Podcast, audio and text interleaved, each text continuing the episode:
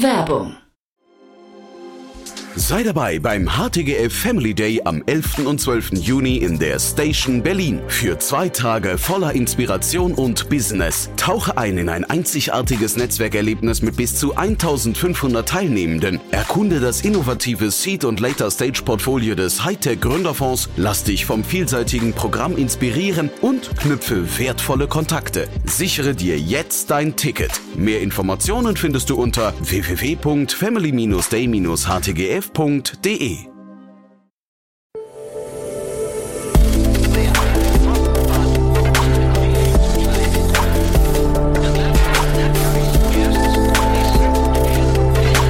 Startup Insider Daily. Investments und Exits. Ja, herzlich willkommen zu Startup Insider Daily. Mein Name ist Jan Thomas und das hier ist unser Format Investments und Exits. Ihr wisst ja schon, wir begrüßen hier jeden Tag die Top of the Pops der deutschen VC-Szene. Wir sprechen über Investments, wir sprechen über Exits, wir sprechen über alles, was aus Investorinnen und Investorensicht wichtig ist oder wichtig wird. Heute bei uns zu Gast Martin Janicki von Cavalry Ventures und wir haben, naja, wie könnte es anders sein? Wir haben über das Thema der Stunde gesprochen. Wir haben über ein spannendes Unternehmen aus Rumänien gesprochen. Aber wir haben auch über den Markt an sich gesprochen. Ihr wisst ja, Cavalry Ventures ist im Frühphasenbereich unterwegs und es äh, ist immer spannend zu hören, wie sich dieser Markt gerade entwickelt. Die meisten späterphasigen Investoren sind ja immer noch so ein bisschen das Kaninchen vor der Schlange. Deswegen umso spannender, ein paar Eindrücke und Meinungen aus erster Hand zu bekommen. Deswegen freut euch jetzt auf ein tolles Gespräch. Hier kommt, wie gesagt, Martin Janicki von Cavalry Ventures. Startup Insider Daily. Investments und Exits. Ja, da freue ich mich. Martin Janicki ist wieder hier von Cavalry Ventures. Hallo Martin. Hallo Jan, immer schön zu Gast zu sein. Ja, finde ich auch, Martin. Toll, äh, super Thema hast du mitgebracht, aber ich würde sagen, wie immer, traditionell, wir steigen ein mit ein paar Sätzen zu euch, oder? Sehr gerne. Ähm, ja, ich bin äh, Partner bei Cavalry Ventures. Wir sind ein in Berlin ansässiger ja, Frühphaseninvestor, First-Check-Investor. Das heißt, wir versuchen gerne äh, der überzeugte Investor zu sein, der als erstes, zweites oder drittes in dem Cap-Table von vielversprechenden ähm, ja, Technologieunternehmen investiert, hier in, insbesondere Software und Internet. Ähm, Unternehmen. Wir haben einen Boutique-Approach. Jeder Partner bei uns macht nur zwei, vielleicht drei Investments im Jahr. Und wir geben unser möglichst Bestes dazu, auch äh, ja unsere Unternehmen, äh, unsere Versprechen gegenüber unserem Portfolio-Unternehmen äh, einzuhalten und möglichst zum Erfolg beizutragen. Hm. Jetzt muss ich dich natürlich als Frühphaseninvestor mal fragen, dein Blick auf die Märkte gerade, wie, wie ist die Situation? Mhm. Ähm, ich glaube, wir sind weiter auf einem äh, Weg der Besserung. Ich glaube, im Pre-Seed-Seed-Bereich äh, ist die Temperatur nie so weit abgeklungen wie A und darüber hinaus. Ich glaube, je höher man im, sag ich mal, Finanzierungsrundenalphabet geht, umso, umso näher kommt man einer Eiszeit. Ähm, aber man merkt auf jeden Fall, dass die Märkte langsam auftauen und ähm, ich komme gerade aus London und ich glaube, so die Timeline, die die meisten Menschen im Kopf haben, dass ab Q4 oder spätestens ab Q1 äh, auch auf der Investorenseite Leute sich wirklich dann aktiv im Markt bewegen wollen und umschauen wollen. Und ich glaube zwischenzeitlich, ähm, ja, die, die, die Leute orientieren sich langsam ein bisschen mehr. Es fühlt sich etwas produktiver an. Ich glaube auch die Finanzierungsrunde, die wir heute besprechen, ist ähm, ein, ein Signal dafür. Gleichzeitig sind wir natürlich nicht in einem Stand, wie wir es in 2021 zum Beispiel waren. Ähm, aber ich kann mir gut vorstellen, dass vielleicht in 2024 wieder in so einem langfristigen normalen Setting sind wie 2018, 19. Mal schauen. Und dieses zwischenzeitlich, also bis Ende des Jahres oder Anfang nächsten Jahres, die Unternehmen, denen jetzt so ein bisschen die Luft ausgeht, also die, die, die nicht über die ausreichende Kapitaldecke verfügen. Ich meine, jetzt gab es dieses ganze Thema mit ich weiß nicht, äh, Kostenpolitur, dass man irgendwie ähm, sich von Mitarbeitern getrennt hat, vielleicht, keine Ahnung, äh, hier und da nochmal ein paar, paar ähm, überflüssige Kosten rausgestrichen hat. Aber was macht man dann noch? Also an wen kann man sich momentan wenden? Weil viele Taschen sind zu, ne? Ja, ich, ich glaube, also zu sind die Taschen nicht, also die Gespräche finden nichtsdestotrotz statt. Mhm. Ja. Leute sind, glaube ich, sehr, sehr wählerisch geworden. Sie sind teilweise auch irrational wählerisch geworden. ähm, ich glaube, wenn man, wenn man raisen muss, muss man raisen. Es gibt dieses englische Sprichwort, you cannot shrink yourself to greatness. Ähm, okay, cool. Und natürlich muss man hier und da, äh, sage ich mal, den Euro doppelt, dreifach umdrehen. Ich glaube, das ist grundsätzlich gute Disziplin, die auch vielen Startups über die letzten Jahre abhanden gekommen ist, durch mhm. die Bank hinweg. Mhm. Auch ermutigt von, von Investoren. Wollt's gerade sagen, ne? Ja. Mhm. Aber ich glaube, wenn man raisen muss, dann muss man halt raisen und schauen, dass man insbesondere halt eine, eine gute Story erzählt, erzählt, wieso es im aktuellen Umfeld eben diese Company braucht, wieso Kunden bereit sind, dafür Geld zu bezahlen. Ähm, denn die Messlatte hängt einfach nochmal um einiges höher als, als über die letzten Jahre. Und diese Story erzählen, das lernt man also in der frühen Phase von wem am besten? Weil ich meine, das ist ja ein ganz wichtiger Punkt. Ne? Ich kann ja, ich kann ja mein Business wahrscheinlich auf zehn verschiedene Arten erzählen. Natürlich. Ähm, nun, idealerweise hat man bereits einen starken Pre-Seed-Seed-Investor beispielsweise am Start, wenn man dann äh, die Series A raisen möchte. Das ist sicherlich einer unserer Kernaufgabenbereiche. Ähm, ansonsten, wenn man, sage ich mal, das aller, allererste Mal Investoren anspricht, äh, glaube ich, ist es richtig und wichtig, sich an anderen Unternehmern zu orientieren. Ähm, ich glaube, das Schöne ist auch, wie dieser, Kon äh, wie dieser Podcast hier, es gibt aus dem Ökosystem unglaublich viele Ressourcen, die man anzapfen kann. Die Leute sind verhältnismäßig sehr zugänglich im Vergleich zu sicherlich vielen anderen Industrien. Und man muss einfach möglichst viel Content verdauen, mit möglichst vielen Menschen zu sprechen, äh, sprechen. Und es ist am Ende des Tages kein Hexenwerk und äh, wenn man dann noch einen starken Partner mit an Bord hat, dann kann äh, ja, diese Person einem helfen mit, mit der Feinkalibrierung. Es dauert sicherlich ein bisschen, bis der Groschen gefallen ist, aber wenn er dann schon mal gefallen ist, äh, dann, dann ist das, glaube ich, auch ein Learning, was man bei sich behält. Mhm. Dann schlage ich mal die Brücke zu unserem Thema von heute. Ähm, gutes Storytelling könnte ja auch sein, man sucht sich eine, eine Domain mit einem Punkt AI hinten dran, ne? Mhm. Ja, das äh, haben wir gemerkt. Bei uns im Portfolio funktioniert das auch ganz gut.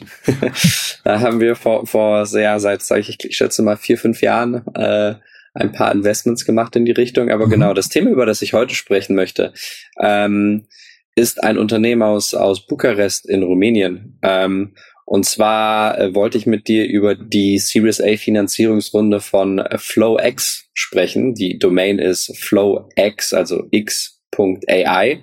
Und das ist ein Startup, das eine AI oder künstliche Intelligenz, KI-getriebene B2B SaaS-Plattform anbietet, aktuell insbesondere für die äh, Finanzbranche. Ähm, diese Finanzierungsrunde ist knapp 35 Millionen Dollar groß und wird vom Londoner VC Dawn Capital angeführt. Ähm, das ist ein VC, der ausschließlich B2B SaaS macht. Die sind wirklich Spezialisten in dem Bereich. Der Lead-Partner ist die Evgenia auf dem äh, Deal, von der ich sehr, sehr viel halte. Liebe Grüße, auch wenn sie wahrscheinlich keinen Podcast auf Deutsch hört. Ähm, das Unternehmen FlowX wurde in 2019 gegründet und hatte zuvor 8,5 äh, Millionen von Investoren eingesammelt.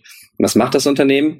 Äh, sie bieten, wie gesagt, eine B2B SaaS-Plattform an und diese erlaubt es, deren Enterprise-Kunden bestehende Legacy-Systeme mit neuer Software zu verknüpfen, also zum Beispiel neue Services oder Produkte auf eine einfachere Art und Weise zu bauen.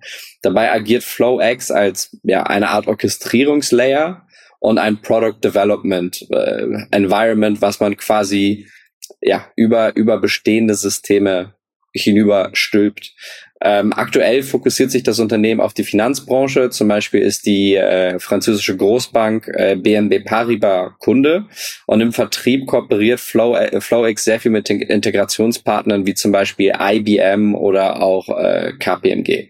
Und ich fand das Thema ganz interessant, weil es auf den ersten Blick ähm, ein paar Parallelen hat zu einem anderen sehr großen B2B SaaS zu einer anderen sehr großen B2B SaaS-Plattform aus, äh, aus Rumänien. und zwar äh, UiPath. Das ist vielleicht ein Name, den die Hörer schon mal gehört haben. Äh, dieses Unternehmen hat heute eine Marktkapitalisierung von knapp neun Milliarden Dollar und es war mal vier oder fünfmal so viel, mhm. äh, bevor die Börsen äh, ja, sich auf Talfahrt äh, begeben haben. Und äh, UiPath wie auch FlowX bauen in vielerlei Hinsicht meiner Meinung nach auf ähnlichen Prämissen auf. Und zwar möchten Großkonzerne ihre digitalen Produktportfolios und damit verbundenen internen und externen Prozesse modernisieren, sind aber gleichzeitig nicht bereit oder in der Lage, die bestehende und stark fragmentierte Legacy-IT-Infrastruktur mit einem Neuanfang zu ersetzen. Entsprechend gibt es hier verschiedene Ansätze, auf diesen bestehenden Systemen aufzubauen und mit möglichst überschaubarem Aufwand effizienter oder gar zukunftsbereiter zu werden. Und bei UiPath war es das Vertreiben von RPA, also Robotic Process Automation Bots, welche einzelne Workflows automatisierten. Also ein ganz berühmtes Beispiel bei UiPath war, man hat zum Beispiel äh, in, in, im Backoffice von einer Bank Menschen, die sage ich mal, einzelne Vorfälle abwickeln. Und die mussten dabei durch zwölf verschiedene interne Tools gehen, Reports erstellen, äh, anderen Departments Bescheid geben. Und UiPath hat dann tatsächlich diese ganze Klickstrecke automatisiert und und quasi ein ja äh, Roboter gebaut, wo am Ende wenn überhaupt nur noch ein Human in the Loop vielleicht drei, vier Sachen überprüfen musste und nicht mehr den kompletten Sachverhalt bearbeiten musste durch all diese Plattformen hinweg. Und bei FlowX ist es eine Plattform, welche sich, wie gesagt, über diese bestehende IT-Landschaft stülpt und somit quasi ein neues, modernes Fundament bildet, äh, wo man in Zukunft mit neuer IT-Infrastruktur hoffentlich aufsetzen kann. Also da sehe ich eine Gemeinsamkeit und eine andere Gemeinsamkeit ist, dass beide Unternehmen sich relativ früh und stark auf Integrationspartner als Zugangskanal mhm. zu eben diesen großen und anspruchsvollen Kunden verlassen. Bei UiPath war das anfangs Ernst Young und jetzt bei FlowX äh, ist es anscheinend KPMG. Mhm. Und das ist wahrscheinlich erstmal vielleicht kurz dazu. Integrationspartner ist ja ein super, eine super Methode, um zu wachsen, ne? um schnell zu wachsen, schnell zu skalieren. Das sieht man wahrscheinlich als Investor total gerne, ne? Es ist ähm, wirklich sehr, sehr schwierig, einen starken Partnerkanal aufzubauen. Und ich glaube, bei uns gehen wir da gerne von zwölf bis 18 Monaten äh, aus, damit so ein Kanal erste Resultate zeigt und auch Anteile von Reife zeigt. Wieso? Ein Ökosystempartner oder ein Channelpartner, ein Vertriebspartner verkauft nicht nur eine Software äh, und ist daran incentiviert, einfach verschiedene Lösungen an den Mann zu bringen und kennt gegebenenfalls auch die Lösung nicht so gut wie einer selbst. Ja. Mhm. Wenn man aber es hinkriegt, diese Herausforderung zu meistern und hier wirklich eine starke Zusammenarbeit aufzubauen, dann ist es natürlich ein unglaublich dankbarer Kanal, weil er deutlich, deutlich skalierbarer ist als das reine Aufbauen einer eigenen Salesforce. Mhm. Gegebenenfalls, wenn man eben mit einem der Big Four wie KPMG oder Ernst Young arbeitet und dort zu einem globalen Partner aufsteigt, dann hat man sofort einen deutlich, deutlich schnelleren Zugang zu wirklich, ja, wichtigen Kunden in anderen geografischen Regionen. Und das kann etwas sein, was nochmal eine mögliche Wachstumskurve wirklich auf ein ganz anderes Level hieft. Und der Fokus auf die Banken- oder Finanzbranche äh, ist ja auch spannend. Ähm, wahrscheinlich muss man sich am Anfang fokussieren auf irgendeine Branche, damit man die Abläufe intern und die, die Tools auch richtig versteht, ne? Richtig. Also der AI-Ansatz von FlowX äh, kommt anscheinend an zwei Stellen insbesondere zum Einsatz. Erstens die Integration von den zugrunde liegenden Tools leichter zu gestalten. Ich glaube auch hier jedes Tool hat seine eigene Programmiersprache, seine eigene Architektur und dort das alles auf eine Plattform zu bringen, verlangt unglaublich viel händische Arbeit. Ich glaube, wir haben über die letzten Monate gelernt, dass insbesondere beim, sage ich mal, Coding, wo es um das Abarbeiten von, von einzelnen Fällen geht, man dann doch hier mit Sachen wie GitHub Pilot oder sonst was deutlich, deutlich schneller äh, vorankommt. Mhm. Und die andere Sache ist, die FlowX Plattform gibt einem ein Development Environment, wo man in vielen oder äh, anscheinend sogar jeder Programmiersprache neue Software oben draufsetzen kann. Und diese neue Software, die man schreibt, muss dann ja auch wieder in die einzelnen Sprachen der zugrunde liegenden Legacy-Systeme übersetzt mhm. werden. Ähm, und, und dort sehe ich sicherlich durch AI einen sehr, sehr großen Hebel. Ich glaube, was wir hier und da überall sehen und eine Investmentthese, die wir für unglaublich interessant finden, also auch hier an die Hörer, äh, wenn ihr im, im B2B SaaS-Segment unterwegs seid und, und, und äh, mit diesem Gedanken spielt, wir, was wir unglaublich interessant finden, ist eben AI als Möglichkeit zu nutzen, bestehende Legacy-Systeme gegebenenfalls auszureißen oder zu ersetzen. Mhm. Ja? Äh, relativ einfach, wenn es, wenn es, wenn es deutlich, deutlich einfacher wird oder man fast komplett automatisiert seine Microservices austauschen kann, indem man einfach nur die, die APIs switcht, ähm, ist es sehr, sehr viel einfacher für ein Unternehmen, das, das zugrunde liegende Stack zu verändern. Ja. Ein, ein ganz offensichtliches Beispiel wäre, wenn man einen Dienst wie Twilio oder Stripe benutzt, also Stripe konkret für Payments, mhm. ähm, und bei Stripe hat man eine Gebühr von zwei oder drei Prozent an, an Transaktionskosten. Naja, wenn man eine Plattform hat, die per AI relativ einfach den Payment-Anbieter austauschen kann, mhm. bei dem man weiß, dass der günstiger ist und genauso zuverlässig ist auf gewissen Transaktionen, gewissen Karten oder sonst was, dann äh, ist das auch natürlich ein sehr, sehr starker Hebel gegen die Pricing Power von äh, von beispielsweise einem Service wie, wie Stripe oder auf der Kommunikationsseite einem, einem Twilio. Und ich glaube, diese Art und Weise, seinen Toolstack neu und flexibel zusammenzustellen mit der Hilfe von, von AI-Tools, die einem bei, bei der Integrationsarbeit helfen, ist, ist ein Ansatz, den wir für wirklich extrem spannend halten äh, für die Zukunft. Und siehst du denn für FlowX dann auch äh, quasi in der in dem äh, Nachverhandeln und möglicherweise in dem Austauschen dann irgendwie noch einen weiteren Revenue Stream? Also sind das dann irgendwelche, ich weiß nicht, Kickbacks, Provisionen, wie auch immer? Das ist alles möglich. Ich glaube, ähm, die, die Frage wird jetzt sein, in welche Richtung konkret das Unternehmen skaliert. Mhm. Ähm, möchte es einfach weiterhin die Plattform anbieten und einen möglichst großen Footprint in der globalen Finanzbranche aufbauen, äh, möchte es geografisch in Europa in andere Verticals expandieren. Also das ist ein Thema, was man wirklich sehr großflächig in verschiedene Richtungen denken kann. Und ich glaube, jetzt die Herausforderung für das Team und auch das Board mit den Investoren, ist es, eine Strategie zu bestimmen, die möglichst kapitaleffizient möglichst viele dieser zukünftigen Möglichkeiten, sage ich mal in Anführungsstrichen, freischaltet und das heißt auch zwischenzeitlich für, für, für möglichst attraktives Wachstum sorgt. Und die Rundengröße ist super, oder? Also ich, ähm, ich meine, die haben die Seed-Runde äh, im Q4 2021 gemacht. Das heißt, da haben sie wahrscheinlich, das waren neun Millionen. Das war wahrscheinlich noch irgendwie so ein bisschen, äh, ich weiß nicht, die die der Fantasie des Jahres damals geschuldet. Aber jetzt ist es eine stattliche Runde, oder? Ja, also ich, ich möchte keine Details ausplaudern, aber ich, ich komme gerade aus London. Ähm, okay. Das war anscheinend ein ziemlich kompetitiver Deal. Aha.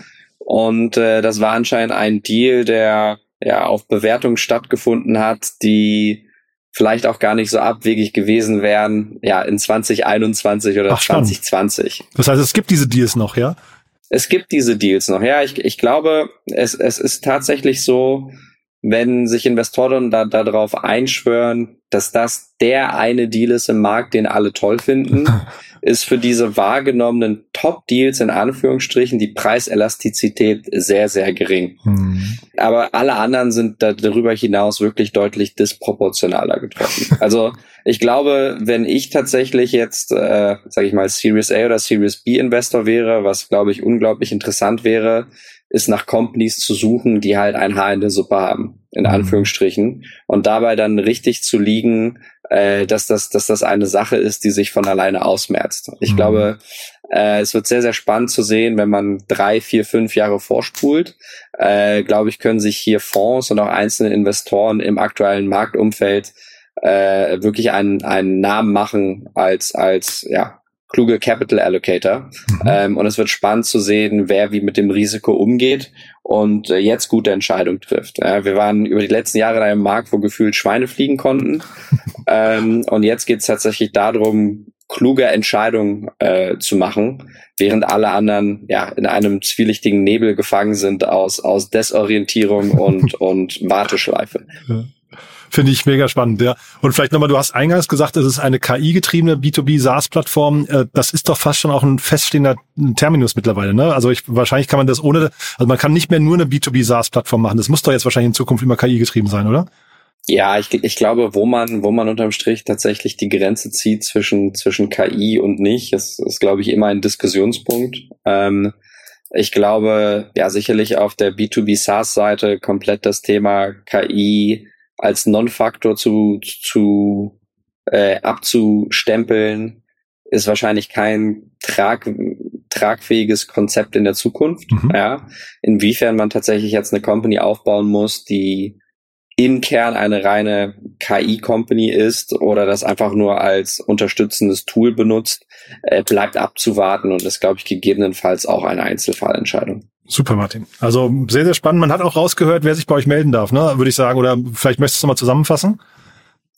Ja, also äh, an die lieben Hörer da draußen, wenn ihr entweder aus dem persönlichen Leben oder aus eurem Berufsleben ein äh, Problem gefunden habt, wo ihr und eine Lösung zu diesem Problem gefunden habt, äh, die euch so begeistert, dass ihr äh, alles draufsetzt, äh, das über eine Company als Lösung zu manifestieren, äh, dann würden wir gerne von euch hören äh, und würden gerne versuchen, ein möglichst guter Partner zu werden, darin, dass aus dieser Idee äh, dann auch tatsächlich eine große, erfolgreiche Firma wird. Super. Wobei ich das, also du hast ja gerade noch, noch äh, relativiert, aber ich finde auch, sich, dass sich jemand meldet, der einfach nur ein Problem identifiziert hat, was richtig groß ist und ungelöst, ist ja eigentlich auch spannend, oder? Das ist immer ein spannendes Gespräch. Ich glaube, somit fängt's halt an. Mhm. Ja. Ja. Äh, wir sind jetzt nicht im, sage ich mal, Inkubationsbusiness. Also, ähm, aber wir wir investieren schon sehr sehr früh und sehr gerne. Und ich glaube tatsächlich, diese dieser Austausch ist äh, mit das, was uns am Job den meisten Spaß macht. Also ich glaube, wenn wenn man dafür nicht gerne morgens aufsteht, äh, dann ist man in diesem Beruf falsch. Cool, Martin. Ich glaube, du bist richtig im Beruf. Mir hat's auf jeden Fall wieder Spaß gemacht. Danke, dass du da warst. Haben wir was Wichtiges vergessen? Äh, nein, der Sommer ist endlich vor der Tür. Yes. Äh, und das ist ein großartiges Gefühl. Cool. Danke dir, Martin. Ne? Bis bald dann, ja? Ciao. Super, danke dir. Den Bis Sommer. dann. Tschüss. Startup Insider Daily, Investments und Exits. Der tägliche Dialog mit Experten aus der VC-Szene. Ja, das war Martin Janicki von Cavalry Ventures und das war Investments und Exits für heute. Und ich habe es euch ja vorher gesagt, ein richtig cooles Gespräch. Ein tolles Thema, finde ich, das Martin mitgebracht hat. Bin sehr gespannt, wie es mit FlowX in der nächsten Zeit weitergeht. Das große Vorbild äh, UiPath klingt auf jeden Fall nach einer ja, spannenden Hausnummer, einer spannenden Benchmark. Dementsprechend, wir bleiben da dran. Wenn es euch gefallen hat, gerne weiterempfehlen. Ihr wisst ja, wir freuen uns immer über neue Hörerinnen und Hörer. Wir freuen uns über jeden, der uns schreibt. Wir freuen uns über jeden, der diese Folge oder andere auf LinkedIn teilt oder kommentiert. Und wir freuen uns natürlich auch, wenn ihr unsere Plattform, unsere große neue Plattform mal begutachtet, uns vielleicht dazu auch Feedback gebt. www.startupinsider.de. Ihr wisst ja, wir versuchen nach und nach alle relevanten Akteure der deutschen Startup-Szene dort auf diese Plattform zu bringen. Alle Gründerinnen und Gründer, Startups, äh, VCs, Business Angels und so weiter und so fort. Dazu gibt's News, es gibt äh, Podcasts, demnächst auch Events. Also eine richtig coole Plattform, die wir da bauen. Aber wir freuen uns natürlich, wie gesagt, da über Feedback. Und wir freuen uns auch, wenn ihr euch registriert. Dann könnt ihr zum Beispiel unsere tollen Newsletter abonnieren. Zum Beispiel den, der dieses Format hier flankiert. Wir haben nämlich einen Newsletter speziell zum Format Investments und Exits. Da gibt's zweimal in der Woche noch ein paar Finanzierungsrunden obendrauf. Also nicht nur das, was wir hier besprechen, sondern auch, was sich sonst so tut. Ja, das findet ihr alles auf www.startupinsider.de. Damit bin ich durch für den Moment. Ich hoffe, es hat euch Spaß gemacht. Ich wünsche euch einen tollen Tag. Genießt die Sonne, Martin hat es gerade gesagt. Und ja, ich würde mich freuen, wenn wir es nachher wieder hören. Oder wenn nicht nachher, dann vielleicht spätestens morgen. Ciao, ciao.